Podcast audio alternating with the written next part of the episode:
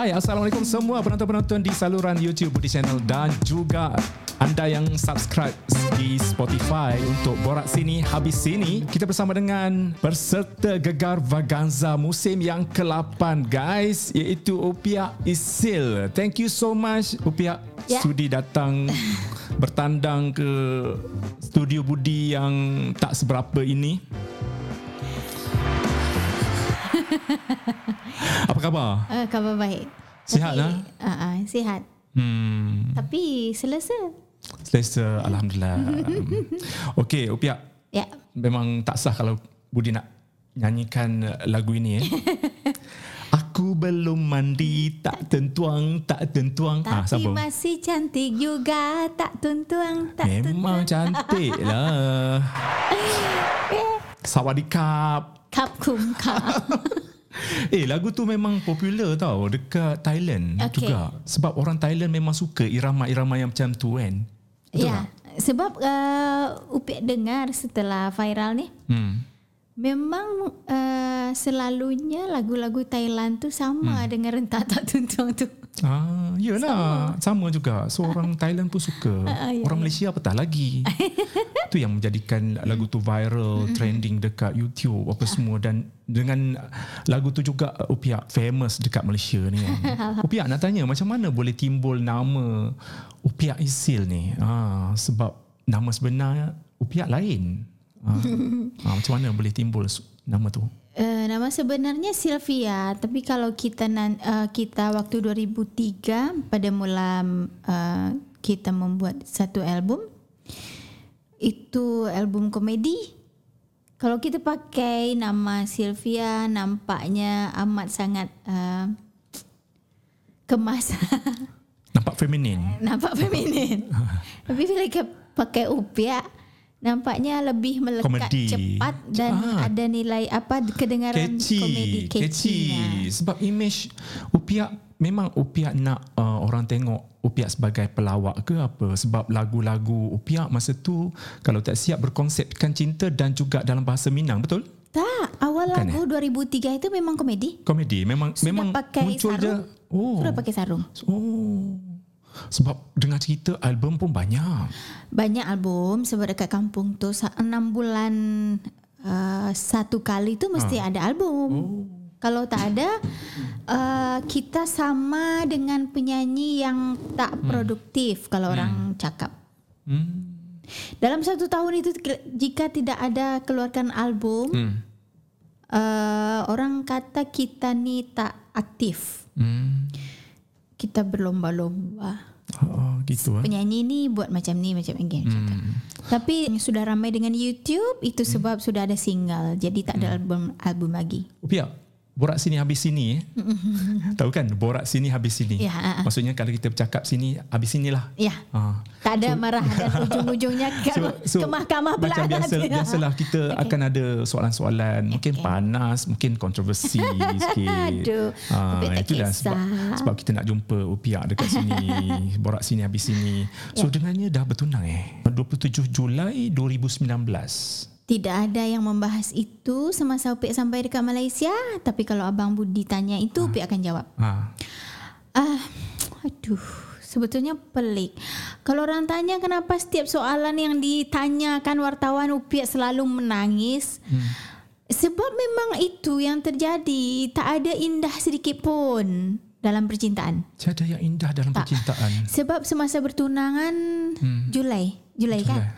Julai Upia sudah siapkan sebaik mungkin. Kita sudah uh, berencana ada pernikahan Agustus dua ribu sembilan belas. Maksudnya uh, satu bulan saja uh-uh. lepas bertunang rancang untuk berkahwin. Sebab August. Perkahwinan yang terdahulu Upia bertunangan satu tahun untuk kumpulkan uang nak buat kenduri. Sebab dia punya adat yang kita harus beli lelaki. Eh mak, uh, sorry harus membeli uang adat, ya, ah, memberi uang hilang, uang hilang kepada orang tua laki-laki. Macam sebab kita adat. Ambil anak dia. Ui. Itu adat. Adat Minang ya. Dan nanti kalau kita datang rumah mak mertua, mak mertua kenduri pun kita dapat lebih daripada yang kita beri. Ya, sepatutnya. Itu yang sebetul adat. Tapi ada beberapa orang yang tak mengindahkan adat, uh, dia menerima tapi tidak mau membalas. Uh, tak selesailah adat tadi. Uh, itu kan hak orang, hak masing-masing orang. Kalau dia nak seperti itu, ya apa boleh. Upia buat, Upia tak dapat buat apa-apa. Jadi Upia tak nak perkawinan yang terdulu dengan yang baru ni hmm. uh, berlaku. Lama bertundangan banyak uh, uh, cubaan, banyak cabaran, banyak jadi, kesukaran di ya. situ ya. Uh-uh. Jadi Upia uh, nak bertundangan satu bulan atau dua bulan sajalah. Lepas hmm. tu, lepas uh, malam ni uh, usai pertundangan, hmm. besoknya dia cakap.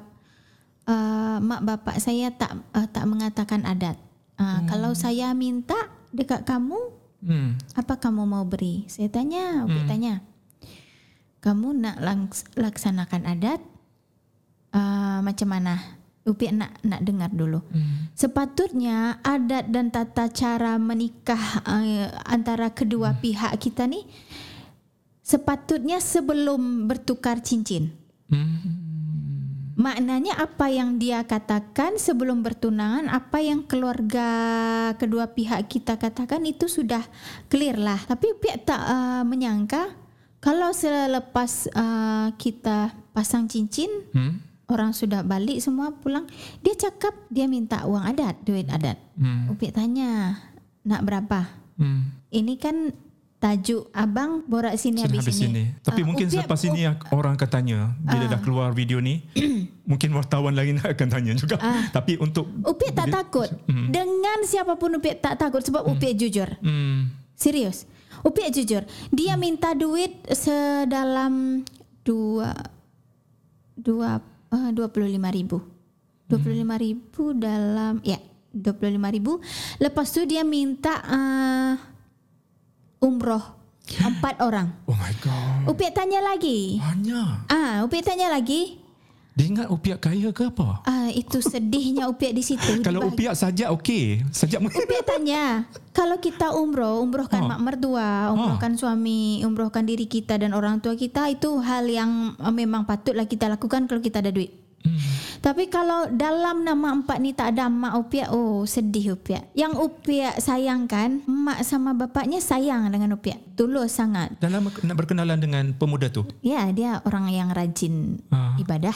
Guru Upia, kalau dekat sini, kalau tukang ajar dekat hmm. uh, college, apa namanya? Uh, pensyarah. Ah, pensyarah. Dia pensyarah hmm. Upia. Oh, ya ke? Oh. Dia pensyarah Upia. Satu kampung? Ini persoalan yang belum pernah Upia ungkit. Ya, kenapa ya. Upia putus tunangan? Putus tunang. Bukan perkara duit. Dan tak ada duit. dalam berita. Tak ada dalam berita. Tak ada yang tanya, so, Upia tak jawab. Ini eksklusif untuk Borak Sini Habis Sini. Upia tidak menyesal dengan putus tunang itu ataupun satu keputusan yang bagus untuk masa depan. Uh, Upia, Upia coba usahakan tu. Masa tu sebab pandemik tak ada job. Ya, dua ribu sembilan belas. Ya, tak ada job. Upia usahakan. Maknanya kalau sekiranya itu yang buat dia makin sayang dengan hmm. Upia, Upia akan buat. Hmm. Tapi uh, Upia ikuti dia lama-lama, tunda-tunda perkawinan, tunda-tunda uh, Upia hmm. tanya lagi hatinya, dia jawab dia belum penuh dengan Upia. Cintanya bukan penuh. Tak penuh. Separuh hati. Separuh hati.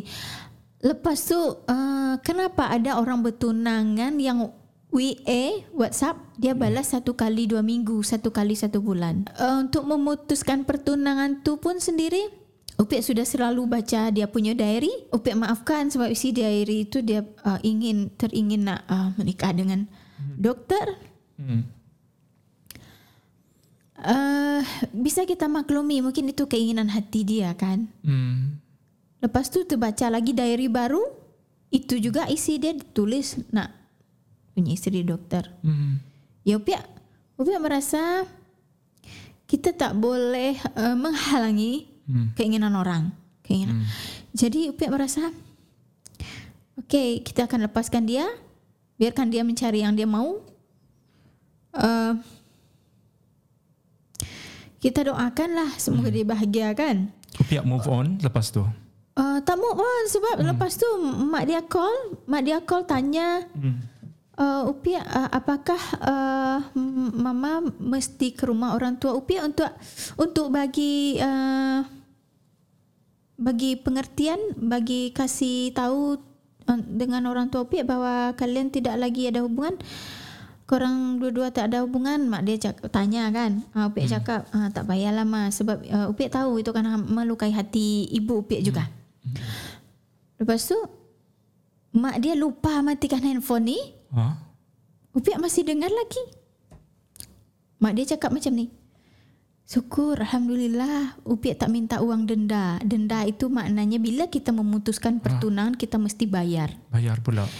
Mak dia cakap macam tu. Huh? Alhamdulillah Upia tak putuskan, Upia tak minta apa-apa macam tu. Patutnya Upia minta lah. Patutnya. Patutnya minta kalau putus. Tapi kenapa huh? handphone tu lupa dia matikan. Dia matikan.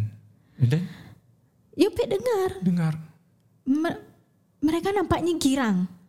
Happy. Happy. Upia tak minta apa-apa dengan wow, kan kita putus ya, tunangan ya. Itu malu. Ya ya. Mereka gembira nampaknya. Ah, pastilah hmm. Upia menangis. Kalau nak dia kak, kalau nak kahwin dengan orang pun sila kahwin. Tapi kenapa pula Tuhan tunjukkan telefon tu dia lupa matikan? Hmm. Itu maksudnya Tuhan nak menunjukkan sesuatu terus tanpa bertangguh-tangguh lagi untuk orang kata nak membuatkan uh, Upia sedar tentang hakikat ataupun realiti sebenar apa yang berlaku. Kalau tidak kerana handphone tu ditutupin, mungkin tak Upia dengar. akan dengar tak tak, tak tahu dengar. tak tahu apa yang berlaku sebenarnya. Ya. Jadi kalau ada yang ada yang hmm. nak tanya kenapa Upia sehari-hari menangis, ada yang tanya tiap kali orang buat soalan Upia menangis. Sebab hmm. apa yang Upia alami itu memang teruk sangat. Ya, ya. Sangat teruk. Tragis. Banyak sangat ujian Upia. Dalam kisah apapun. Hmm. Banyak sangat. Upia selalu tertanya-tanya kenapa Tuhan berikan ini sebagai satu ujian untuk, mungkin ujian itu untuk menguatkan hati kita. Ataupun nak, nak menaikkan taraf kedudukan kita. Satu yang Upia yakin, kalau kita baik, Tuhan tak izinkan kita jatuh kepada orang yang salah. Yeah. Sebab uh, ketika, ketika Upia berjumpa dengan seseorang, Upia berjanji dalam hati, berjanji sama Allah, Upia akan sayangi orang tuanya sebagaimana Upia menyayangi dia. Tapi Tuhan tak izinkan. Sebab bi, mungkin saja, bisa saja dia tak tulus dengan Upia. Jadi jadi Tuhan tak mau memberikan Upia jatuh ke tangan orang yang ya. salah. Macam ya. tu. Okey, baik. Kita tinggalkan uh, soalan tadi dan kita dah tahu apa yang berlaku sebenarnya tentang tragedi putus tunang Upia tadi. Jadi ayuh kita sujukkan kembali tadi dengan soalan-soalan panas tadi. Satu soalan panas dah mulakan kita dan membuatkan uh, Upia pun memang tak tahan sebab dia. Jadi kita nak move on eh. Sebelum itu, ha, Borak Sini Habis Sini kali ini disegarkan dengan kopi dan kamu. Ha, kopi dulu baru kamu. Ha, ini dia untuk menyejukkan oh, hati. Yeah. Sampai hati. tanggal tanggal bulu mata, mata dah. Tapi Upia tetap cantik di di kamera kita yeah. nampak. Mm-hmm. Okey, ini so, kopi. Kopi dan kamu mungkin boleh kacau-kacau sedikit yeah, dan kita kopi cuba. Kopi dan kamu siapa punya? Um, siapa punya? Okey. Fendi alias ah ha, tadi dia baru datang membawa kita kopi. Dia kata kopi kirim salam untuk ah ha, Upia. Thank you ya. Yeah. Hmm, so kita lepas menangis sedikit, keluarkan air mata, ha? Kita tambah air lagi. Okey, rasanya hmm. apa ya? Rasanya gimana? Sedap. Hmm. Inilah baru Upia suka kopi. Hmm. Sebab biasanya Upia memang tak suka kopi hmm. selain daripada Upia punya sakit gas, uh, oh, apa? Gastrik. Lambung, gastrik. Gastriknya. Lepas tu memang uh, ini memang sedap. Hmm. Ya. Hmm. Hmm. Alright. Terima kasih hmm. kopi dan kamu sudi menyegarkan kita di podcast Borak Sini Habis Sini. Ya. Upia mula menyanyi di usia tiga belas tahun. Mm-mm. Mula rakam album bila? dua ribu tiga Iya, betul. Hmm. dua puluh satu tahun. Mm-hmm. Ya, ya. Dan Upia dikatakan uh, seorang yang pendiam, betul karakternya, dan karakter suka berfikir. Diam, suka berfikir. Dan suka berfikir. Ini fakta daripada internet yang Budi cari. Okey, yeah. Karakter Upia sebenarnya jadi macam mana? Jadi kalau ramai ramai lagi karakter sebenar. Hmm, karakter sebenar hmm. kalau Upia sendiri atau hmm. dua atau bertiga orang, Upia serius. Serius. Sama dengan sama lelaki dengan hmm. lelaki yang Upia anggap Upia suka, Upia serius. Hmm. Tapi kalau Upia tak suka, uh, kalau uh, maknanya begini. Macam ni. Um, dengan kawan hmm. bila kita um, bincang pasal um, borak pasal yang serius, Upia serius. Hmm. Tapi bila kita nak main-main, okey, ha main-main. Gelak-gelak, ketawa, gelak-gelak. Boleh. Gelak-gelak. Hmm. Kalau Upia diminta hmm. untuk jadi seorang komedian, hmm. Upia bisa. Hmm. Tergantung apa uh, dia punya konsep. Hmm. Tapi kalau Upia diminta untuk yang serius, Upia serius. Hmm. Upia, Upia seorang pernah jadi jururawat eh, nurse dekat hospital. Uh, ahli nutrisi. Oh, ahli nutrisi. Uh-huh. Dan pernah juga berlakon dalam berlakon. filem dan juga sinetron. Selalu di Indonesia. Selalu satu tahun untuk movie hmm. ada tiga. Tiga, satu hmm. tahun tiga. Selalunya macam tu. Hmm. Jadi apa lagi uh, Upia nak, nak, nak, nak, orang kata nak create jenama Upia Isil ni? Uh, dah nyanyi, nyanyi boleh, berlakon boleh, mengacara boleh? Mengacara insyaAllah boleh. Masa ha, tu boleh. Upia memang pengacara. Boleh. Sebab kan? tu uh, lepas tu Upia memang selalu uh, songwriter, hmm. pencipta so, lagu. Wow. Sudah banyak. Sudah banyak lagu yang dicipta. Itu halah-halahai yang M V M punya sama kamera palsu kan Upia oh. songwriter. Ah, lepas tu mungkin Upia memang uh, teringin untuk men, uh, men, menjadi produser dulu hmm. dari kita yang apa uh, ruang-ruang kecil hmm. dulu. Upia bagi kesempatan kepada uh, penyanyi-penyanyi yang masih muda untuk bawakan lagu-lagu tu. Sudah hmm. ada dekat YouTube. Ada. Ada. Hmm. Ada tajuknya uh, Cinta Buta. Cinta Buta. Ada tajuknya lagu sendiri pun lupa. Hmm, banyak Upia buat lagu. Hmm, jadi kita uh-uh. tengok sendirilah dekat YouTube. Meng- orang mengejar just, mimpi ah, ya, banyak, dia. Banyak. Anak-anak yang nyanyikan. Hmm. Upia, masa covid sembilan belas hmm. bagaimana di kehidupan Upia di Indonesia? Ada ada tak banyak macam kalau kita orang kat sini hari-hari dengar berita kematian, sahabat meninggal, saudara meninggal, mungkin Upia ada boleh kongsikanlah apa yang berlaku di Indonesia. Kalau di Indonesia memang samalah kan. Hmm. Tapi kalau di kampung Upia masa pandemi kan Upia di kampung. Hmm. Bukan di daerah perantauan. Di kampung hmm. uh, tak jauh lah dari rumah mak. Hmm. Uh, belum ada keluarga kita yang meninggal sebab pandemik, belum. Hmm. Alhamdulillah. Alhamdulillah. Tapi uh, kehidupan memang sangat hmm. jatuh. Semua orang. Ya, ekonomi lah terutamanya. Ah, Upia pun punya kedai hmm. bakso. Upia masak seorang. Ah. Uh, uh, ada lima tempat itu tutup. Restoran ke macam mana? Uh, bukan macam eh, kedai-kedai biasalah, kedai-kedai oh. makan biasa. Tapi bakso. Bakso. Bakso. Upia ni pandai masak juga ni. Ah, InsyaAllah. Upia, satu lagi kabarnya Upia tak bercakap eh, dengan keluarga. Maksudnya tak memaklumkan keluarga tentang Upia nak datang Malaysia buat uh, apa? Kenapa eh? Masa tu ada sedikit problem lah. Oh, masalah keluarga ya. Um, tak, masalah hati. Masalah hati. Oh, oh, Upia jiwa orang kacau lah. Tak, bukan. Masalah masa hati. Upia, uh, bisa uh, semasa keluarga mengadu, adik-adik mengadu, Upia bantu. Tapi ketika Upia mengadu tak ada yang bantu, Upia sedikit oh. mm, oh. sendirilah dulu. Diri lepas tu Upia um, lepas Upia selesaikan hmm. masalah Upia seorang, oh. baru Upia call keluarga. Oh. Macam tu. Ada rindu juga. Yalah kan. Kita dengan keluarga ni tak boleh macam, yalah dia macam air, air yang dicincang takkan putus. Yes. Ha, kita dengan keluarga adalah penting. Daripada orang lain kita kena utamakan keluarga kita. Macam tu lah. Ya. Tapi memang kalau kita uh, hmm. agak ada rasa kecewa sedikit. Hmm. Memang Upia selalu simpan sendiri, Upia hmm. sendiri, pergi mana-mana sendiri. Hmm.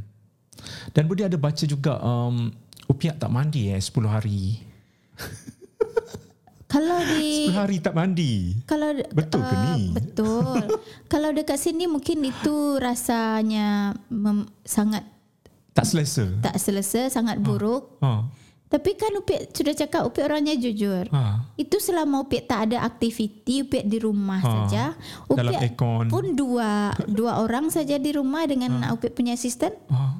Memang uh, Upia dalam bilik saja. Ha. Tak pergi ber, tak tak pergi bersukan, berpeluh. Kalau berpeluh mestilah rasa tak, tak selesa. Ha? Tak, tak ada uh, uh, memang memang pakai aircon. Ha, pakai aircon. Ha. Macam ibarat kita kita duduk dekat Uh, London lah. Orang London mana mandi tiap hari. Kita je mandi tiga kali sehari kan. Ya, memang hmm. betul. Tapi banyak yang kecam. Kenapa Upia dikecam? Ha. Upia rasa itulah kenikmatan dan kebebasan hidup Upia sebagai hmm. orang yang memang tak ada yang nak atur. Hmm. Upia mesti kemana, Upia mesti bagaimana, Upia mesti wangi ke untuk hmm. siapa. Kenapa pula dia kecam? Kecuali Upia tak mandi sepuluh hari, Upia uh, pergi menyanyi, Upia salah. Dia duduk rumah je kan? Duduk rumah, di dalam bilik. Upia kalau bila Upia sudah duduk dalam bilik, maknanya Upia tengah buat lagu. Wow, mestilah banyak lagu dalam peti lagu dia ni. Boleh so, nanti Abang Budi dengar nanti. Hmm. So ibarat kata Upia dah cakap kalau tak mandi ni kita rasa dunia kita ni bebas. Ha, Biu kata uh, Upia, Upia kata kalau tak mandi tiada tekanan. Tapi kalau saya kalau tak mandi saya stres. Dengan mandilah saya akan hilangkan stres. Kalau saya. Uh, uh, kalau Upia punya rasa memang menemukan hmm. hidup yang hmm. benar-benar benar-benar tak betul-betul tak hmm. ada yang mengatur. Hmm. Ha, itu sebab Upia tak apalah. Tak apalah. Tapi banyak Upia yang marah kan, hmm. banyak yang kecam. Macam, yelah, untuk apa dikecam kan? Bagi dia orang mungkin uh, kita dia orang tak tahu situasi sebenar. Mungkin menganggap tak mandi ni berpeluh, uh, pergi keluar rumah tu pun tak mandi macam tu. Uh. Upia satu lagi uh, lagu yang pernah uh, di uh, lagu tak tentuang tu kan, mm-mm, pernah di orang kata diperlekehkan oleh pihak tertentu yang mana dia menganggap um, uh, sebagai seorang penyanyi lagu orang gila dia kata. Ha, yang tidak beretika dan um, orang kata apa? Yalah, dia macam menjatuhkan, meremeh, meremeh-temehkan uh, uh, lagu tu sendiri dan juga imej uh, Upia ni. Pihak tertentu, siapa, tak tahulah siapa kan. So, komen sikit. Upia masih ingat orangnya siapa? Siapa ya? Siapa ya kalau mesti sebut? Bisa enggak? Jangan. Macam ni. Hmm. Uh, Dalam hidup ni apapun yang kita lakukan pasti ada orang yang kecam kita. Iya, mesti ada yang tak suka. Upia berkarya uh, kan bukan orang tu yang nak beli album tu. Hmm. Ya, untuk apalah Upia dengarkan? Memang hmm. dia cakap macam tu, tak ada etika. Hmm. Tak ada etika, macam orang gila, mempermalukan diri sendiri. Tapi selagi kita suka dengan apa yang kita buat, well, dan well, orang pun suka, apa salahnya? Ya, ya. Betul. Okey. Karakter ataupun yalah image uh, Upia dekat pentas kalau kita tengok lihat kan uh, berpakaian apa? Kain batik. Ya, Upia kain lagi batik, menemukan diri Upia kalau pakai itu. Itu itu diri Upia yang sebenarnya. Ya. Bila disuruh pakai itu. Hmm. Tapi bila Upia memang disuruh untuk menyanyi serius, ya, Upia tak bisa pakai hmm. kain itu. Bila Upia sudah pakai kain tu, adalah karakter hmm. komedinya. Hmm. Baru Upia bisa. Hmm. Okey, untuk part yang pertama ni kita nak akhiri satu. Kita pun tak nak mengukit sebenarnya, tapi uh, dek kerana macam satu mungkin borak sini habis sini lah kan. Mm-mm. Mengimbas balik perkahwinan uh, Upia yang orang kata melibatkan orang ketiga. Sebetulnya bukan orang ketiga, orang ketiga. Bukan. Siap, habis tu tapi uh, ada dukungan untuk dia mungkin tinggalkan hmm. Upia. Uh, hmm. Maknanya bukan meninggalkan Upia, tapi um, kita sudah air tu sudah keruh, hmm. tambah keruh lagi. Hmm. kita sudah ada masalah, hmm. dia dapat hiburan dari orang lain, uh-huh. dia tak akan nak mem- dia tak perhatikan Upia, uh-huh. orang lain pun ada perhatikan. Hmm. Upia tak perhatikan dia, orang lain pun ada perhatikan dia. Hmm. Upia memberi dia pelajaran, dia terus pergi. Hmm. Kita kan mesti ada berpisah sekejap, hmm. nak merenung, bawa diri untuk uh, cool down, ah, ah. sejukkan hati sikit. Ah, rupanya baru dia uh, sudah janji dengan uh, orang lain. Orang lain. Ah, ah. Lepas tu uh, dia menikah, Upia viral. Uh, masa Upia. tu masa tu uh, Upia dah naik eh? Dah belum. naik belum naik belum naik. Oh, tapi selama dua, dengan dia di tak ada yang naik rezeki, bukan mungkin. Kita menyalahkan dia. Tapi memang perjumpaan kita tu tak menimbulkan rezeki apa-apa. Hmm. Mungkin satu hikmah. Sampai makan pun dia duit dia, ha. Upia pun ya. Oh, tiada persefahaman. Mungkin Upia perempuan. Ha. Bila suami terbuka dengan punya dengan uang, hmm. kita pasti senang. Meskipun bukan untuk kita semua. Hmm. Tapi maknanya janganlah ada rahsia-rahsia. Hmm. Kita perempuan, kalau suami yang pergi uh, beli sayur dekat mana-mana, hmm. kita masak, tunggu saja kalau dia bagi. Kalau tak, ya tak makan macam tu kan. Tak merasa kita ni sebagai isteri, kan? Hmm. Lain. Apa yang Upia alami itu lain. Tak sepatutnya Upia mengalami semacam itu. Hmm. Kita duduk di rumah, satu rumah tu kita harus bayar, Upia harus bayar, dia pun harus bayar, mesti bayar. Hmm. Dia minta uang bayaran sewa rumah dengan Upia. Tak sepatutnya Upia diperlakukan macam tu. Hmm. Kalau dekat sini apa? Uh, untuk nafkah. Sikat gigi? Sikat gigi. Uh, apa namanya itu? Ubat gigi tu. Brus gigi. Ubat gigi tu. Uh. Dia lebih suka dia beli sendiri hmm. daripada dia suruh Upia. Oh. Sebab dia takut sisa dari ubat gigi tu nanti Upia masuk ke dalam beg Upia. Ya Allah. Patut tak seorang lelaki macam tu? hmm. Upia tak akan lupa. Tapi mungkin ini satu hikmah juga. Selepas dua tiga bulan mungkin Upia viral selepas itu ya. Masa dia sudah masukkan ke dia punya media sosial foto hmm. dia dengan calon dia tu. Ha? Dengan bakal bini dia tu. Hmm. Upia tengok. Upia menangis. Menangis. Sehari semalam tak bangun dari sajadah, tak makan, oh. pakai telekung. Upia menangis. Apa yang Upia tangisi? Hmm. Belum lagi selesai hutang Upia untuk adat dia. Hmm. Dia sudah menikah dengan orang. Itu yang Upia tangisi. Upia menikah dengan dia berhutang oh. kepada bank. Oh my God. Dia menikah dengan orang. Hmm. Lepas Upia menangis di atas sajadah tu, tengah hmm. malam Upia doa, "Ya Allah, tolong tunjukkan satu keajaiban." Hmm. Lepas tu Upia viral. Walaupun lagu tu sebenarnya dah lama sebenarnya kan. Dia pun ikut setel album ha? tu, masukkan cover apa kertas ha? album tu ha? ke dalam dia punya uh, packaging. Dia ikut. Ikut. Oh. Kenapa selepas tanpa dia Upia naik? Ha. Sepatutnya dia sadar sadar diri. Hmm. Salahnya sudah banyak. Tapi namanya jodoh. Jodoh lah kan. Upia tak menyesal sebab kalau sampai podcast ini nanti naik, dia pasti tonton juga. Hmm. Dia pasti marah sama Upia. Hmm. Tapi tak apa. Ini fakta. Hmm. Upia jujur, dia ikut. Kenapa ketika dengan tak dengan dia lagi lagu ni naik? Hmm. Dan banyak lagi yang orang tak tahu. Dengan keadaan Upia dari dulu hingga kini, yang orang tahu Upia tak tuntuang, hmm. suka menangis Upia tak tuntuang, menyanyi teruk Upia tak tuntuang, markah terendah, itu saja hmm. yang orang tahu. Hmm. Tapi kisah kehidupan sebenarnya orang tak tahu. Banyak yang orang tak tahu. Apa saja yang orang tak tahu? Hmm. Belum lagi selesai hutang Upia untuk adat dia, hmm. dia sudah menikah dengan orang. Itu yang Upia tangisi. Upia menikah dengan dia berhutang oh. kepada bank. Oh my God.